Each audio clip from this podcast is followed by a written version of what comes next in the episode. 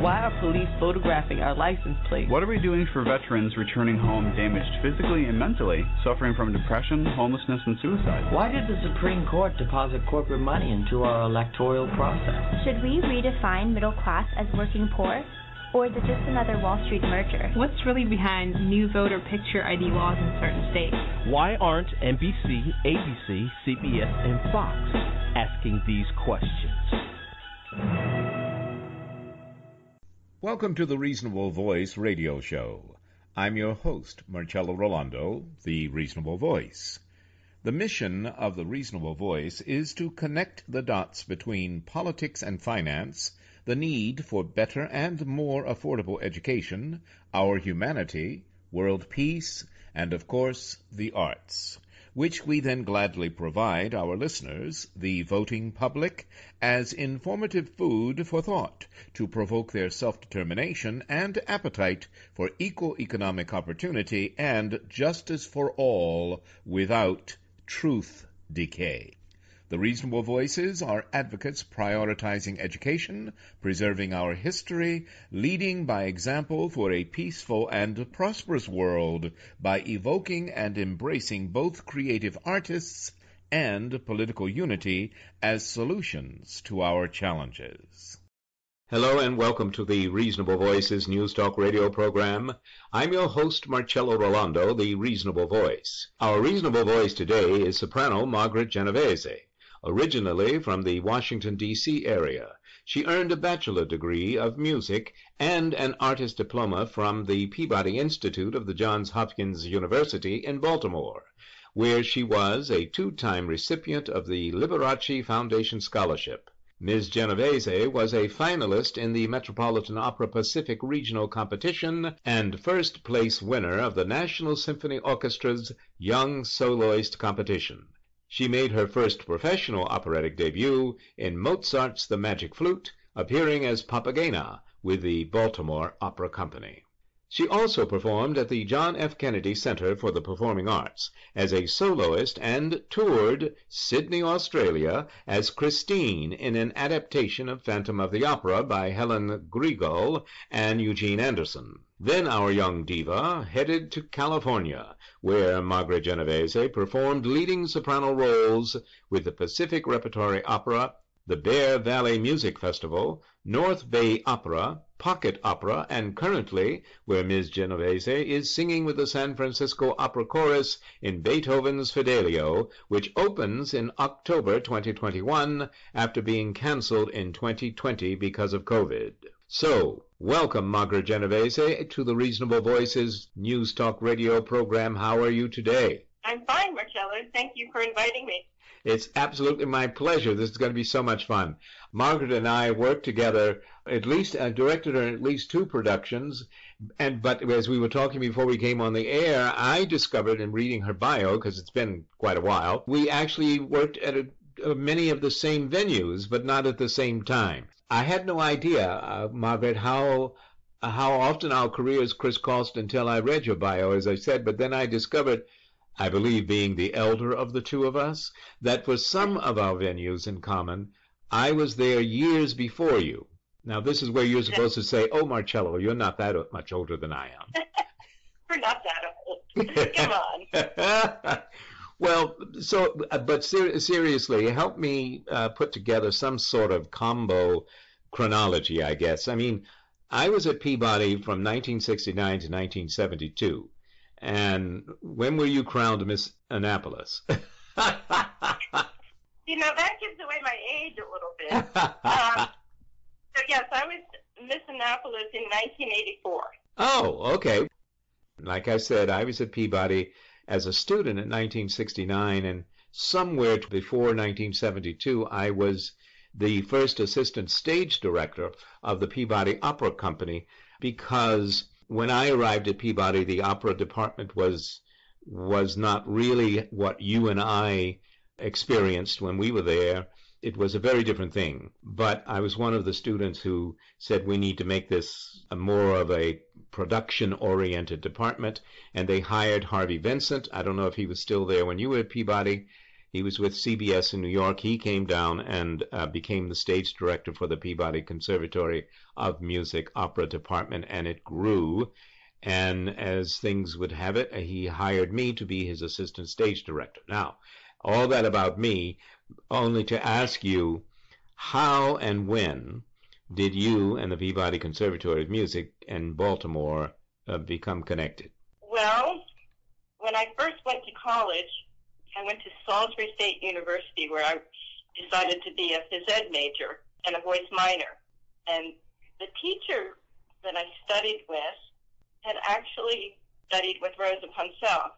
So she was a wonderful teacher. And somewhere along the line, I think it was my teacher that I had studied with in Brockville, he convinced me that I should go to Peabody, that I should audition, that, you know, he really believed in my voice so I kind of, I poo-pooed a, a bit, and he kept after my mom about it. So finally, I decided that I would just give it a try. And I remember I had a cold when I had to do my audition, and I think I announced, I said, I'm, have a cold, but I think I can still sing.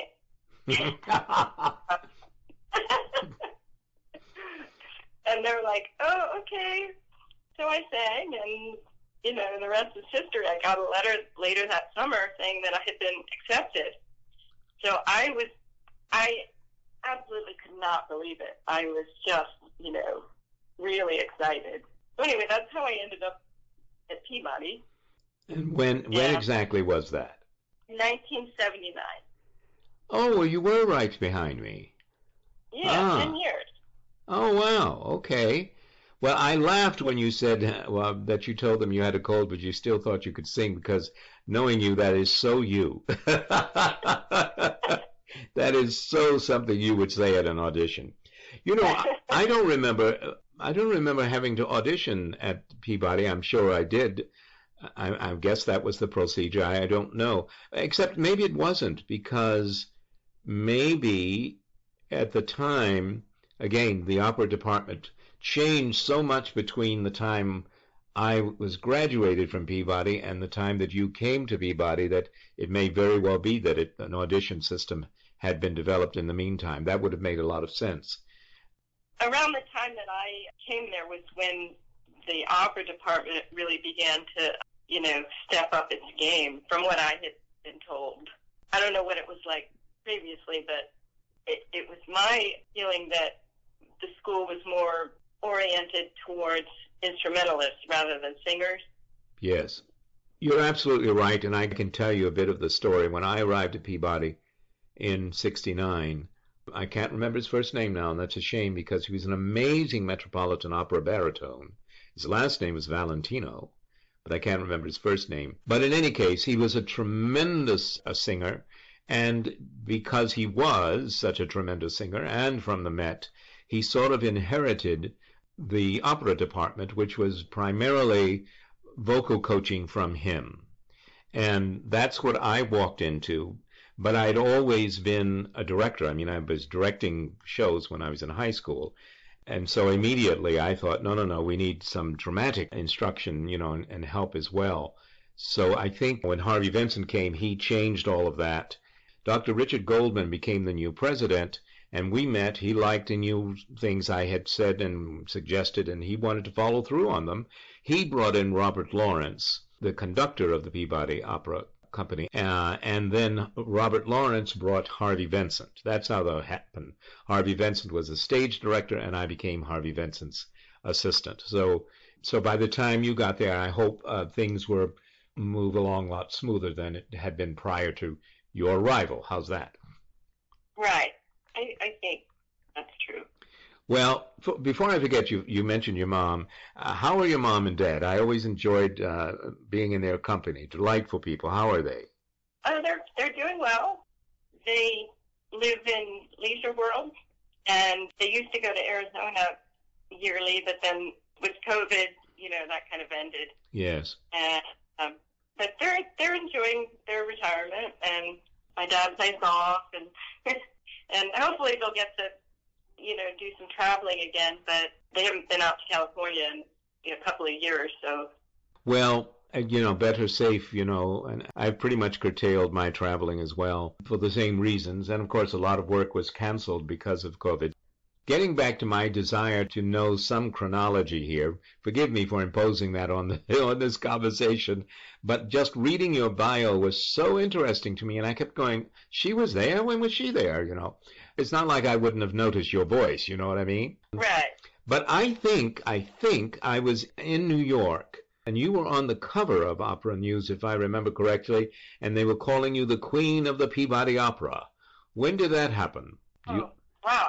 The only thing I remember about opera news was the, the first opera that I was in at Peabody was The Apothecary by Haydn.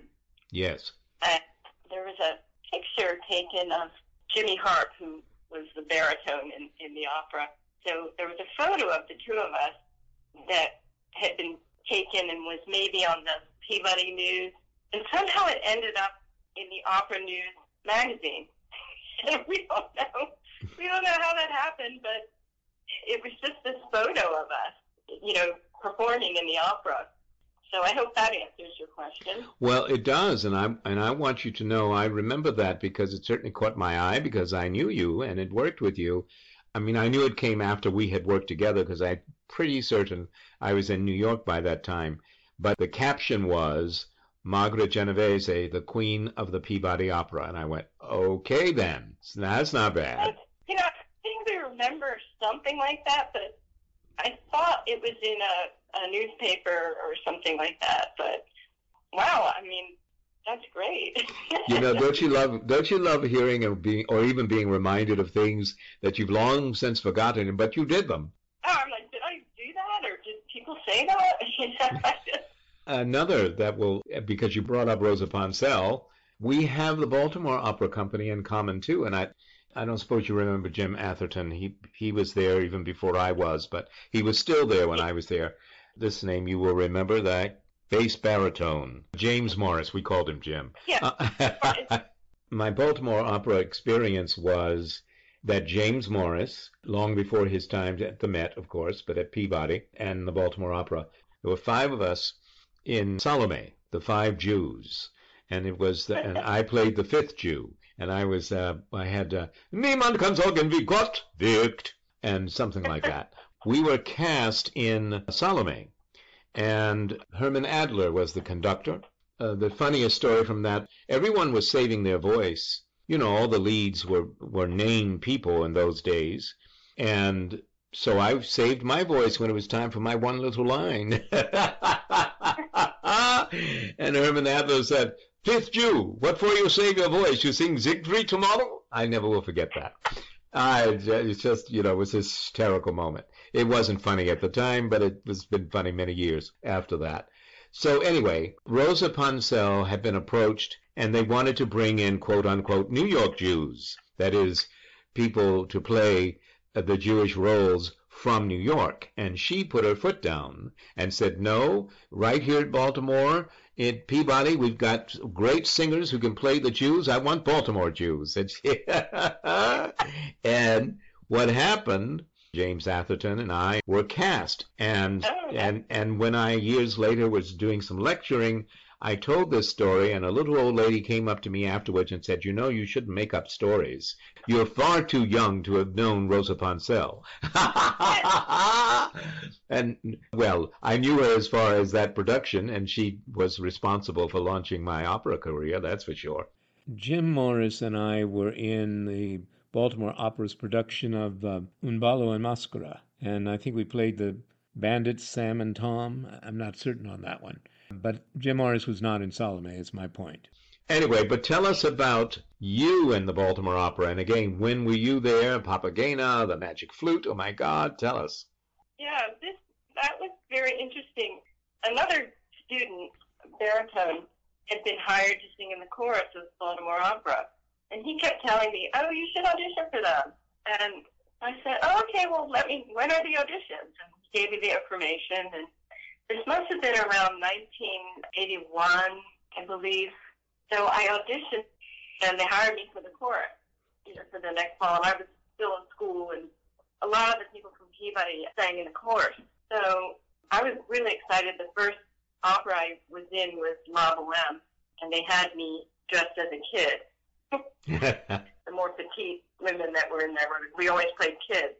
So I don't know what happened, but I think a few years later, his name is just escaping me. I'll, I'll remember it later. Anyway, so he approaches me and says, "How would you like to do the role of Papagena?" Because I've been hired, I was supposed to be in the chorus. Uh huh. I was like, "Oh, oh, okay." you know, you, I was just like, "Oh, yeah, sure, I'll do that." Um, so I didn't realize what a big that it was kind of a big deal. I mean, it's a small part, but it was a big deal. Right, right. So that's how that came about.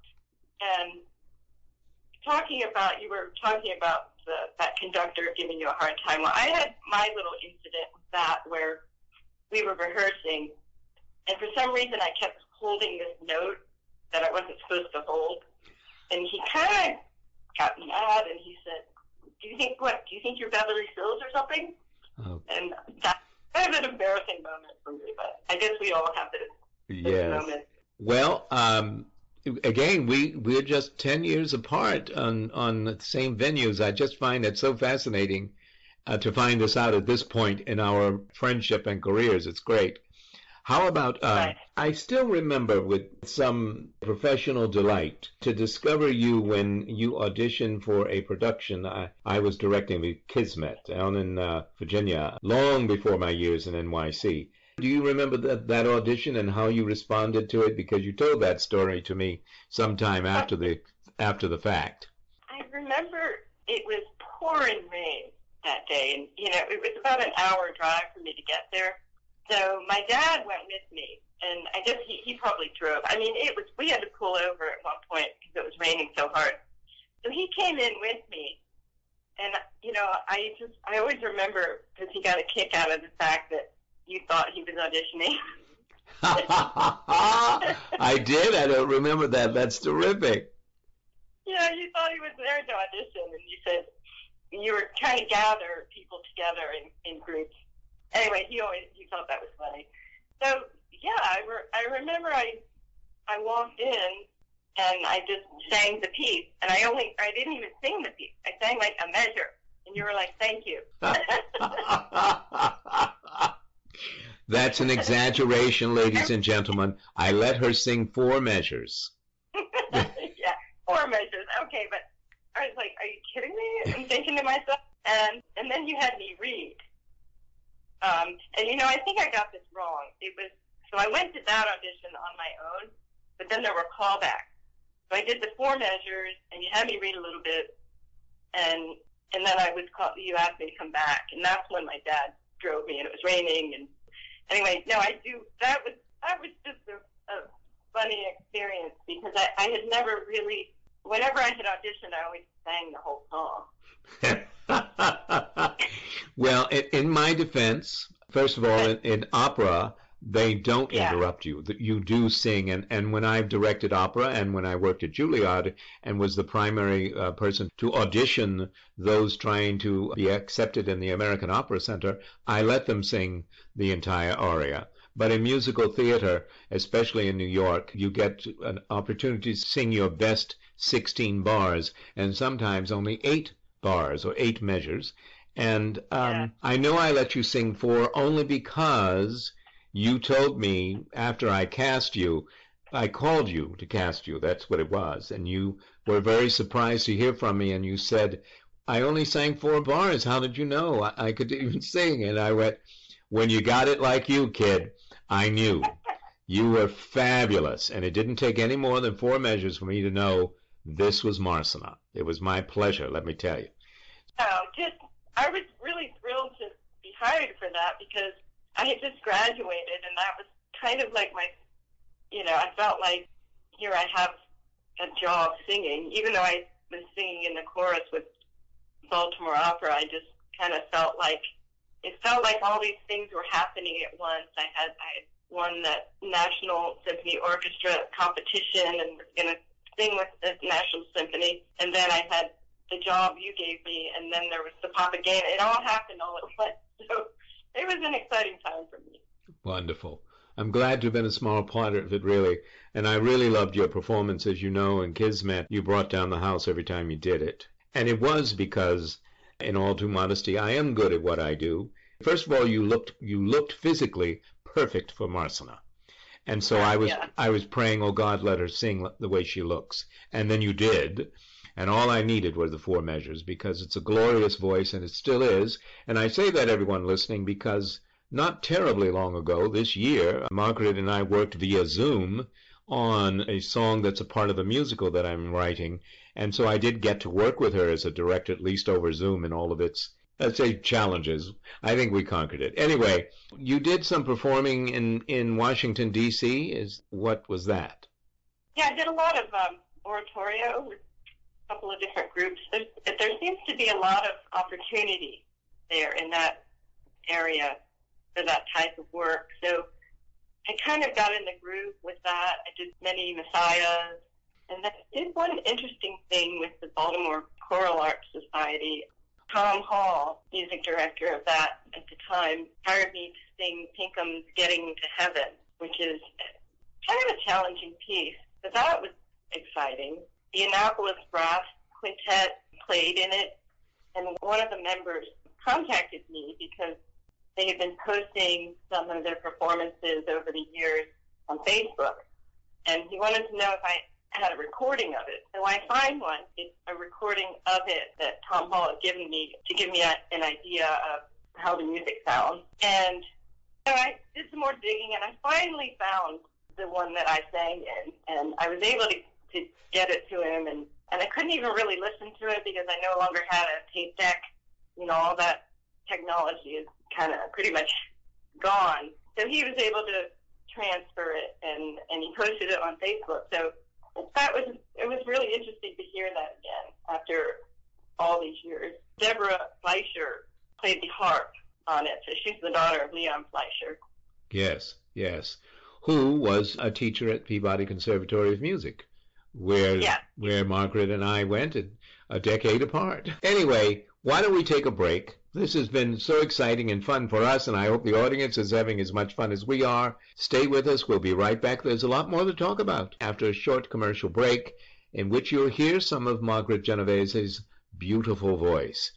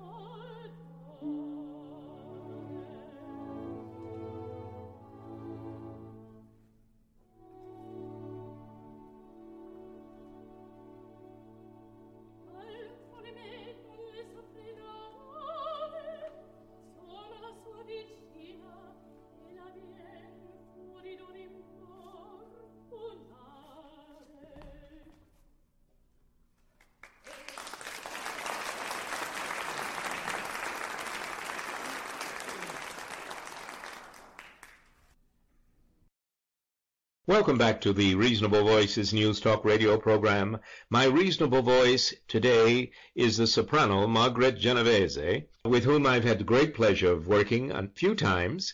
And we've discovered during this, uh, both my preparation for the show and during our conversation, that uh, many times our careers pass through the same venues about a decade apart. But something I remember reading, another thing in addition to the opera news story, when I was in New York, I heard you had, I thought, moved to Japan, which was, well, it was just a surprise, and I was going, gee, what's she doing in Japan? Tell us. okay, my husband was working with for Intel Corporation, and they wanted to relocate him to Intel Japan. They realized that was probably going to cost too much money, and it would be cheaper if they just relocated us to California and have him commute. So he was commuting. He'd go to Japan for two weeks, come back, go to Japan for two weeks. So there's this competition called the Tokyo International Voice Competition. And so I decided that I would enter that. You had to send in the tape and then they'd let you know whether whether you made the beginning part of it. So anyway, I got accepted into the competition. So I flew to Japan and my husband was there and this is a really interesting competition. I ended up running into several people that I knew from Peabody that were entering the competition. It was like, oh my God, you're here. um, and and I mean, the, the whole thing was just very, very organized. You had a certain amount of time where you could warm up. They'd give you a room, and, you'd, and they'd give you like 10 minutes to warm up. Then you'd go on and sing, and then the, anyway, I made the next round and they paid our way there. They paid, paid for the airline ticket and they paid for our room and board. So I made the final, and then I sang again, but then I didn't make it to the next round. And the winner ended up being this Russian tenor. He sang like five huge arias in a row. They made him sing like all of them. So we got to tour around a bit. So that was that was exciting. I I, I still can't believe like I you know I went there by myself, and I don't even remember how I got to the hotel or how I worked that out, but somehow it worked. There were a few really friendly people that they wanted to work on their English, so they would realize, you know, you're from the U.S. and they would come up and try their best to talk to you and be helpful. Very good. I don't remember how this happened. Uh, I think it was the Prince George's Opera hired me to direct Hansel and Gretel when I got there, you were in the cast, and I was so happy about that. Do you remember how that came about? I mean, did you know I was going to be directing it? I I, I don't ever remember auditioning for them. It's, but I I remember being in that production. I thought it was something like they hadn't cast everyone, and somehow you recommended I re- yes, I remember now. You're right.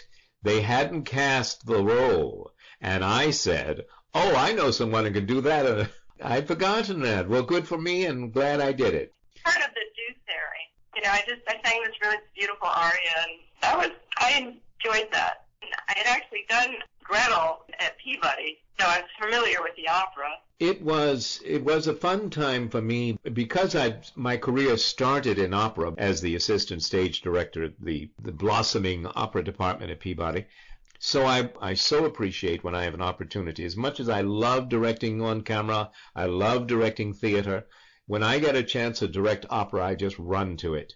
And the whole rehearsal process is a shorter period of time because the, Yeah. the demand on the voices is more than generally, you know, in musical theater. In any case, we, we put it together and what I loved about it and what uh, I was told the the opera company loved about it is generally their directors did not give a lot of staging movement to opera singers, which is something I always had a pet peeve about. Like I said at Peabody, I'm going, we can't just stand around and sing. You have to do something. Yeah. And and so I don't know if you recall, but one of the things I do remember that Hansel and Gretel had this duet, and I staged it with them, sort of having an argument while they cleaned the, the house. And it was uh-huh. it, they loved that, and and so and they were willing to try anything, which was a lot more animated than people get to be. But when you are performing a lot more opera than I'm directing opera, do you run into many directors who like to approach opera as theater, or are are they more or less still traditional in their approach to directing opera? Yeah. I think it's become a lot more theatrical. You know, they really want to see the drama. So when I did, I did Violetta in Traviata with uh, North Bay Opera, and the director there, the way he directed it, I mean, he gave us a lot of detail. And he always said, you know, I wish this was, I want it to be as if it was on TV, you know, where you can see everything.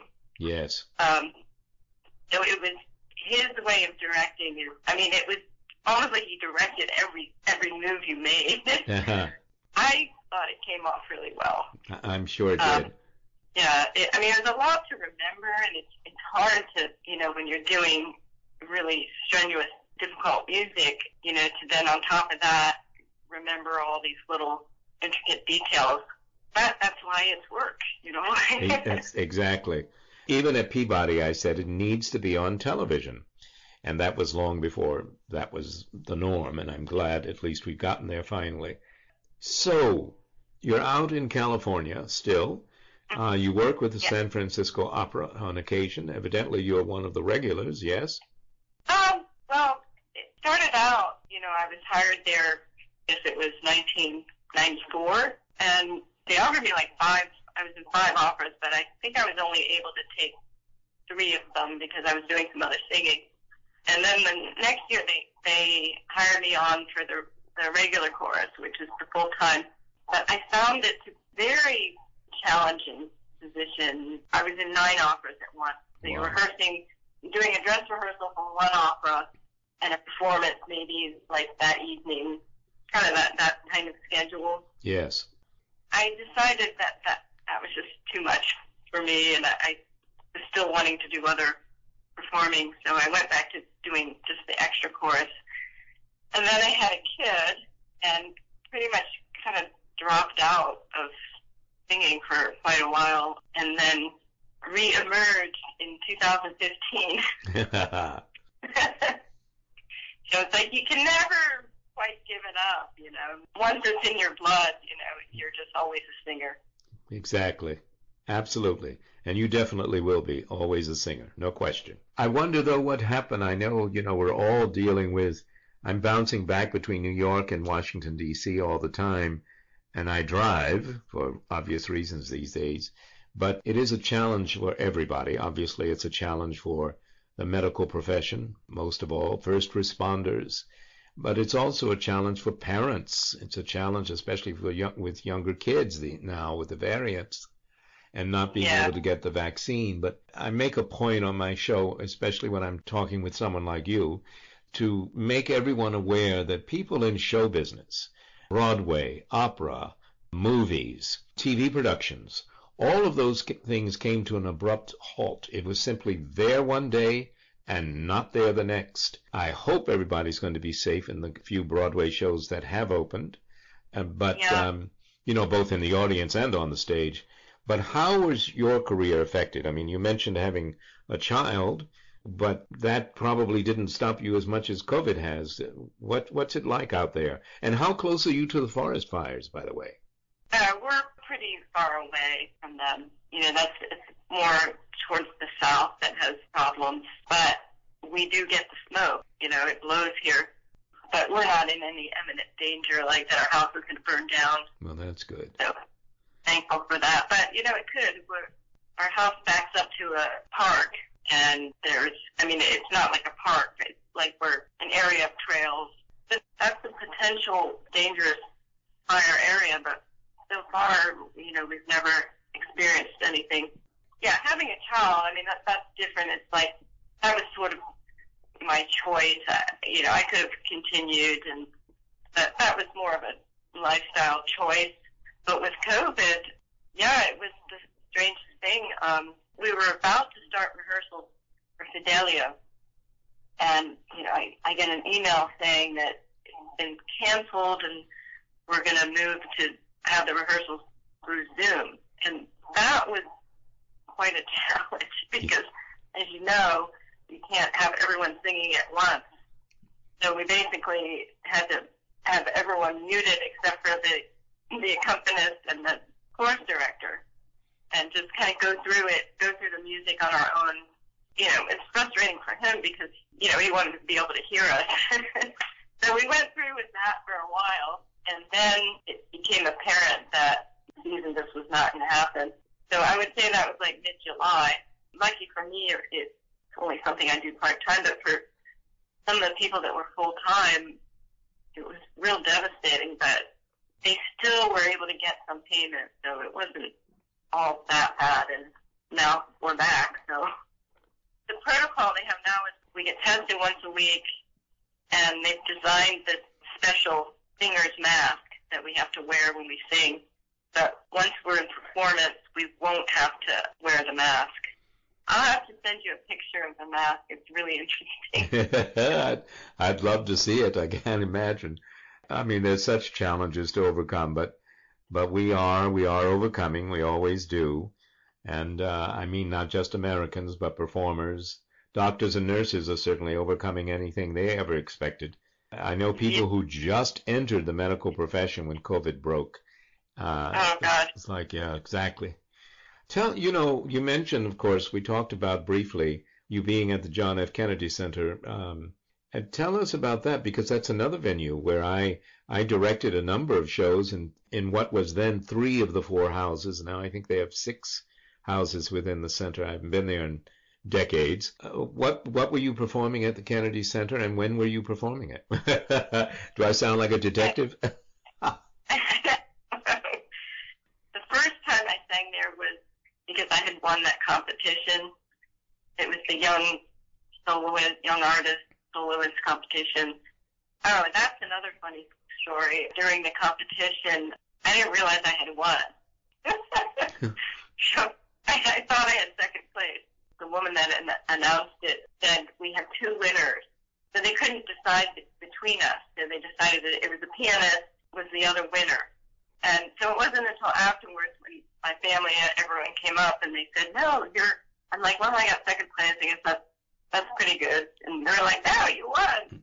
The prize was the opportunity to sing with the National Symphony Orchestra. So I got to do that. I sang Sempre Libera from La Traviata.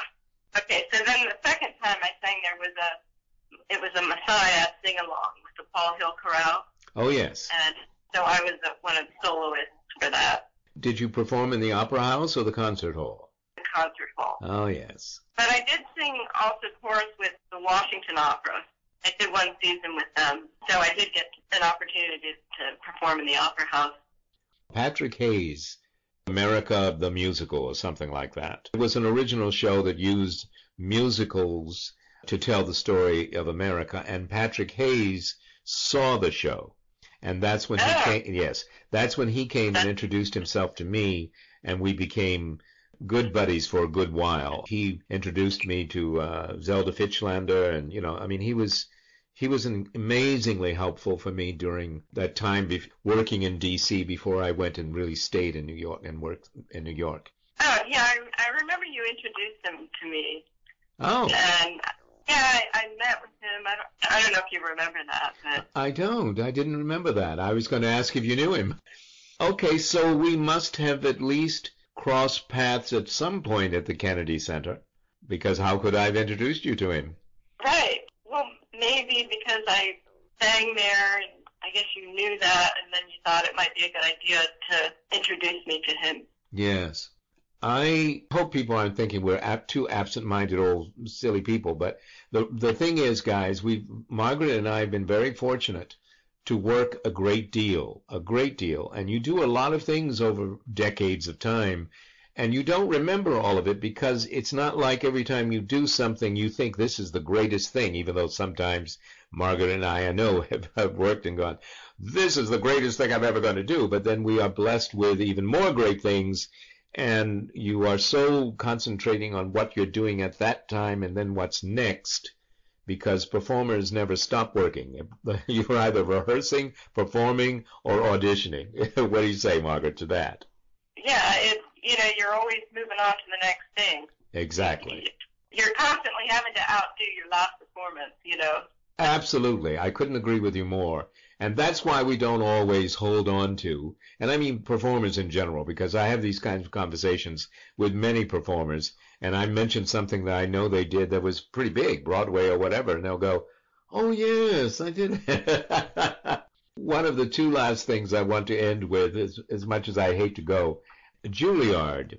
Juilliard, I remember because of what happened to me. And I've told this story a number of times when I was teaching television acting to actors in New York. I was teaching them in this business you have to be kind to everybody. You have to help everybody. None of this jealousy competition stuff. We're all in it together trying to make it and we all help each other. And long before I taught that class or even lived in New York, you got an audition at Juilliard I don't think I was in New York. I think I was still in D.C., and your parents asked if I would drive you up. I don't know if I'm remembering that accurately or not. But, um, well, maybe you were already married. I don't remember. Anyway, do you remember? the experience with Juilliard, so Juilliard had this other program, and I, and it wasn't really part of, it wasn't the school, it was this other thing. Yes, I which, know. The American Opera Center. Yeah. Yes. So I auditioned. I auditioned for that, and um, I had an amazing audition. It's one of those, you know, every now and then you just have an audition that, you know, is I can't believe I sang so well. Mm-hmm. And really only happened to me like maybe one other time because I'm so I'm so picky with myself. So I just I walked in there and I just you know, nailed it. And they said, can you please come down and talk to us for a minute? And the thing was, I think they thought I was really talented, but for whatever reason, they didn't want to use me, and they wanted me to audition for Julie for the school, Juilliard. Yes, yes. So that that was that story. Well, I can finish some of that for you. You just filled in something that I only remember because of what happened. This is the point of the story for me, something I, as I said, shared many times in teaching uh, students how to be the very best person you can be as we proceed with pursuing our artistic goals and desires. This is the greatest example of it for me, anyway. I just gave an incredibly talented soprano a ride. I just drove her to Juilliard. That's all I did. But what I did was always carry in my briefcase my resume because that's what I've always been taught and that's what I've always taught actors. While Margaret Genovese was auditioning for the American Opera Center in their beautiful opera theater there, I walked around. I'd never been in Juilliard, but I had my resume and I saw a sign that said stage department with an arrow pointing. So I followed it. And I found this, this office. Nobody was there. I took out my resume, wrote a little note, and put my resume on the front desk. And that was it. A year later, I was directing shows in Florida. And during the rehearsal, and they came in and they said, Marcello, uh, there's a call for you. You really need to take it. And I said, listen, I'm in rehearsal, but it's Juilliard. And of course, I go in and I get on the phone and the woman said, uh, hello, Mr. Rollando. Very formal. Martin Smith of the American Opera Center would like to talk to you. He got on the phone. He did a brief interview and he said, I would like you to come to New York and interview for a job that I'm creating at the American Opera Center. Oh. Yes. Well, I got the job. It was the director of the rehearsal department of the American Opera Center. And after some period of time, things started to fill in the gaps that I was missing. And one was your audition. Because as I became in charge of that sort of thing, I simply asked my bosses one day, do you remember auditioning Margaret Genovese? And they said, oh yes, we thought she was fabulous. She's still young and we want to nurture her through the department and then bring her to the American Opera Center. So, okay. but what you did, I want you to know, just asking me to drive you to Juilliard. I didn't know for months into the job until one day the production stage manager of the Juilliard Opera Center Theater, in other words, all opera productions, she was the head guy. She came up one day and she said, Marcello, I know why your name sounds familiar to me. She says, I've been trying to figure it out because your face didn't look familiar, but your name is. And she said, a year ago or so, you left your resume on my husband's assistant's desk. Her husband was the head of the technical department. I left my resume on his assistant's desk. He he kept it for some reason, and months later, when Martin Smith was having lunch with, I think his name was Ken, he said to Ken, "I'm looking for someone who is a director, who is a singer, and who knows arts administration. Where am I going to find somebody like that?" And Ken said, I've got the guy. this is how his wife told me. She, he said, I've got the guy. I have his resume. I'll send it to you. He gave it to um, to his wife, who delivered it to Martin Smith, who called me up, and that not only launched my career at the American Opera Center, but in New York. And I owe that to you, my dear. Well, you know, if you hadn't been carrying your resume around. And secondly, the point of the story is don't forget to do a favor especially when they're trying to uh, to be successful in the same field in which you are involved. That's where you get right. to help the most because those are the people you know, you know, you're working with and you see at auditions. So yeah. That's a great story. Yes. Well, Margaret, I want your story now. Tell me what it is you feel is the most significant thing that you've learned in the performing arts in your few years and life here in your career, and what do you want to share with us about you?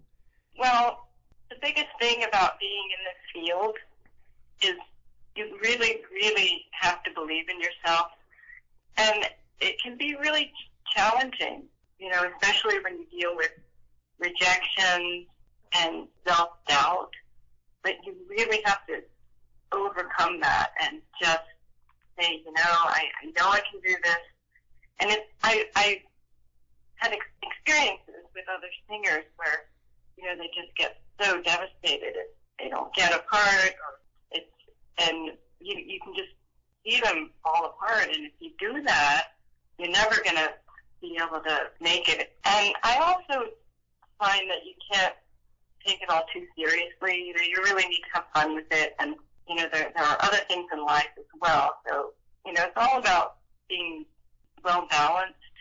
And then there comes a time, maybe when you know you're not, maybe you're not happy with it, and it's not what you want to do anymore, and that's okay too. So I don't, I don't know what else to say. Um, maybe you can help me here. No, I think you said it. I think that was incredible. There's more to life than what we want to do for a living. Yeah, it's you know, and you should really appreciate that. You know, the ability to be able to share your talents with people, and that's really important. And I, I think a lot of times singers and actors they're just really too hard on themselves. You know, you just can't be like them. Absolutely. Excellent. All right, well, let's tell people who want to hire and hear your beautiful voice how they can do that. Your website is your name, yes? www.margaret, M-A-R-G-A-R-E-T, Genovese, G-E-N-O-V-E-S-E dot com. And any other social media information you want to share? Actually, if you Google Margaret Genovese YouTube, some of my videos come up. Well, that's a good place to end this conversation because when I saw you, I knew you were going to be fabulous. And you opened your mouth, and all it took was four measures. Margaret. Oh, thank you. Oh, thank you for having me and interviewing me. And let's stay in touch, all right? Okay. All right. Sounds good. Bye now, and all the best to the family, okay? Thank you. Bye, Marcello. Bye now. And now, our guest today, soprano Margaret Genovese, singing Chi bel sogno di Doretta from La Rondine.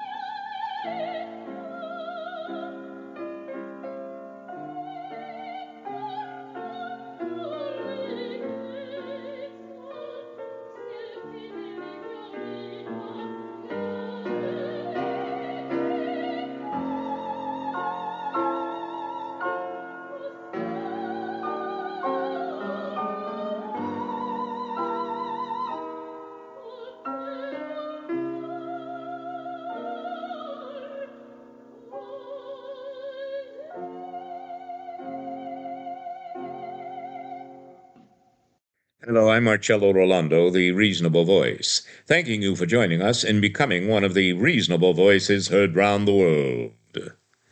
Ah, if we only knew. Keeping our balance and republic during number three.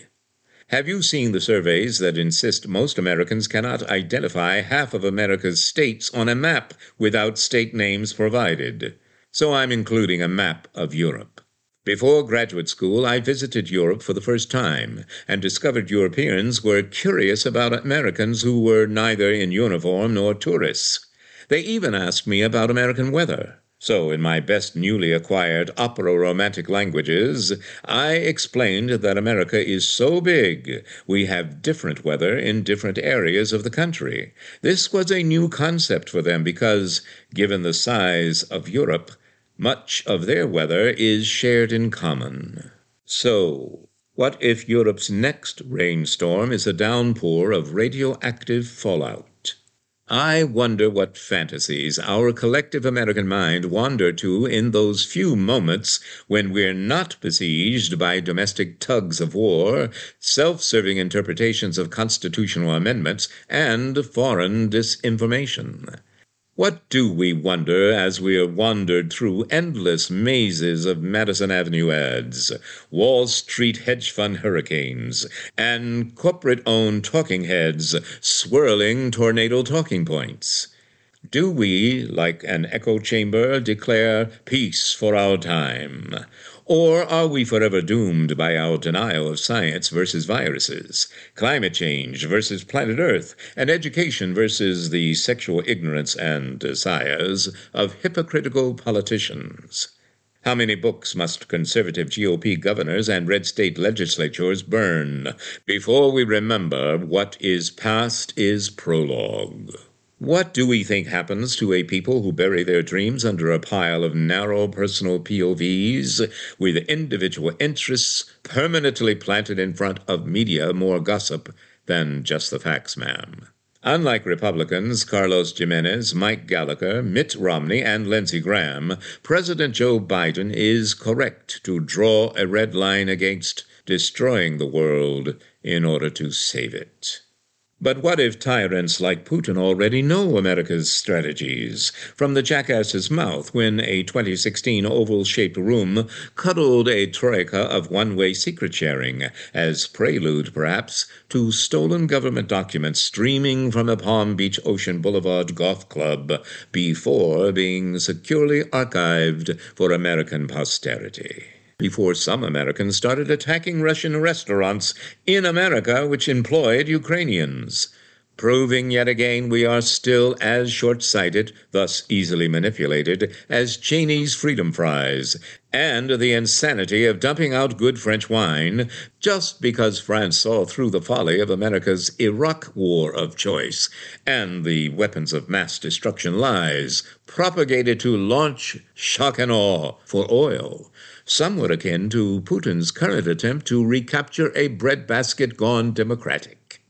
Ironically, Vlad seeks an empire renaissance in which leaders such as he, who embarrassed the Union's military prowess and communist leaders, were dispatched as quickly as a Corleone ordered ride in the country. Ponder this. If a global pandemic could cost Putin's American kindred spirit a second shot at a bully pulpit, could not COVID isolationism cost Putin any self control over his vengeful cravings to reverse the greatest political catastrophe of the 20th century? Exactly how many times must fearful, hostile, and hateful men like Stalin, Hitler, Putin, and Trump rise to the world stage at the demise of national sanity before we're prepared to admit it is we ourselves who are the wings for each new carbon copy bully of the continent, repeating the classic entree into global acquisitions. You ever wonder what if our 35th president had been as flippant about Khrushchev and Castro as our 45th remains even today toward NATO membership? What exactly do we think Americans who wear t shirts that read, I'd rather be Russian than a Democrat, think about the exceptionalism of our American dream? What must we think demagogues do when unable to mesmerize a majority into believing every daily drop of drool from drones droning out disinformation for dummies? Convince truck drivers to waste gas while complaining about the cost of gasoline to protest wearing a mask for protection from a global pandemic which has killed over 968,000 Americans. Because ignorance of past truths and denial of future inevitabilities have never shielded current events, we need rational thought, or the next mushroom cloud won't reek of LBJ and Bush Cheney smokescreens, but will be as real as human greed for power shatters peace, families, and lives. What do we think foreign and domestic tyrants do when they think time is on the side of democracy? What do we think Putin will do after Ukraine? Go home? Copy his copycat by telling Russians, I alone can fix it? Listen, with 40% of Americans programmed by political and financial puppeteers to worship oligarchy wannabes, more than celebrate emancipated life, liberty, and justice for all, it's not only America that needs a village, but planet Earth slipping further into a decrescendo from lack of human kindness, possibility thinking, and leading by example. Thank you, and join us Become one of the reasonable voices heard round the world. Thank you for continuing to listen to, support, and share the Reasonable Voice Blog Talk Radio with family and friends, especially online. We enjoy hearing from you, and in response, yes, we are now accepting new company and business advertisers and welcoming organizations seeking to be one of our sponsors. So please do continue to email us at thereasonablevoice at gmail.com. However, if you prefer to simply make a donation, your donations are greatly appreciated and can be made through PayPal by clicking on the donate button found at the top of the homepage of the Reasonable Voice website. Thank you for joining us today to make every day as reasonable as possible. We hope you will download and share our downloadable podcasts. I'm Marcello Rollando, the Reasonable Voice, hoping you will become one of the reasonable voices heard round the world.